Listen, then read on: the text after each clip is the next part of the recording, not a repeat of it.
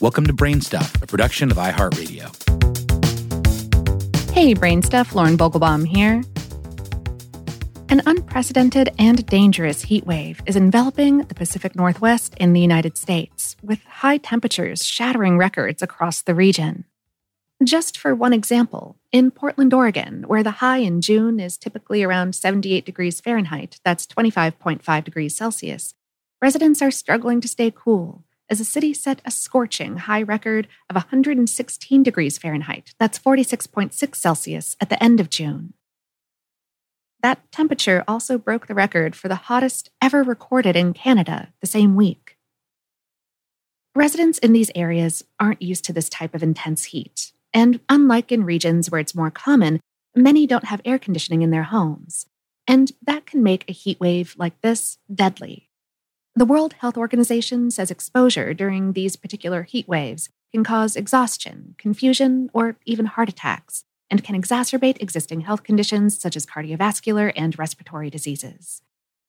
But it's relatively easy to prevent these types of adverse health effects during a heat wave with best practices, and if we just look out for ourselves and our friends, family, and neighbors. First, be sure to dress for the weather. Wear loose clothing. It doesn't really matter whether it's light or dark in color. UV protective and moisture wicking clothing are best if you have to work or otherwise be outside. This will help protect your skin from sunburn and help absorb sweat to keep you a little cooler. Be sure to protect your face, hands, and any other exposed skin with sunscreen, and wear a hat and sunglasses. If possible, take part in outdoor activities during the morning hours, or postpone them until the evening when temperatures are cooler. Take frequent breaks in the shade. If you're working outside in the heat and the activity makes your heart pound or you're gasping for breath, stop and get inside to cool off and rest, especially if you start to feel lightheaded, confused, or faint. Use the buddy system too. If you're working in the heat, check in on your coworkers and make sure they check in on you.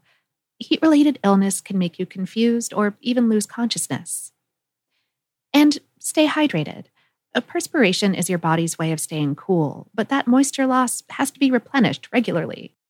If you have to be outside during a heat wave, it's imperative to drink up, even if you're not thirsty.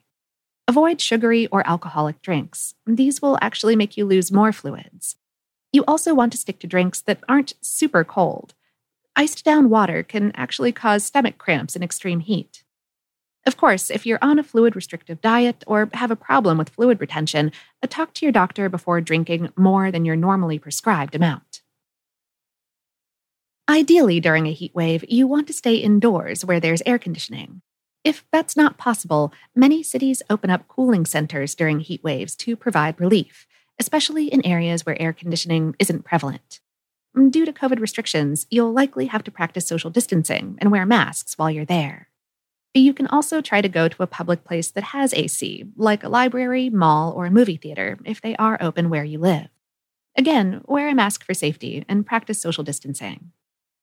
You can also use fans, but keep in mind that when temperatures are in the 90s or higher, fans won't prevent heat related illness.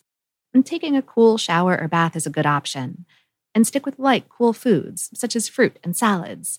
They won't warm you up like hot, heavy meals, and your home won't heat up when you prepare them.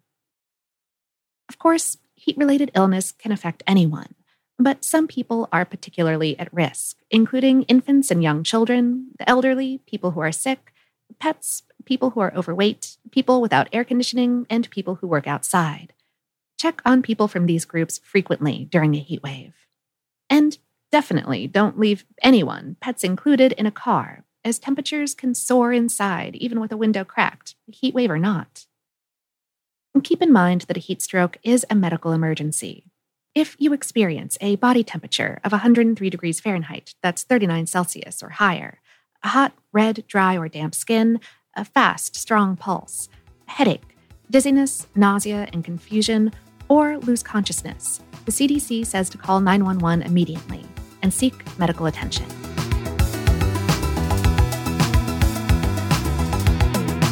Today's episode is based on the article Five Tips to Stay Safe During a Heat Wave on HowStuffWorks.com, written by Sarah Gleim. Brainstuff is a production of iHeartRadio in partnership with HowStuffWorks.com and is produced by Tyler Klang.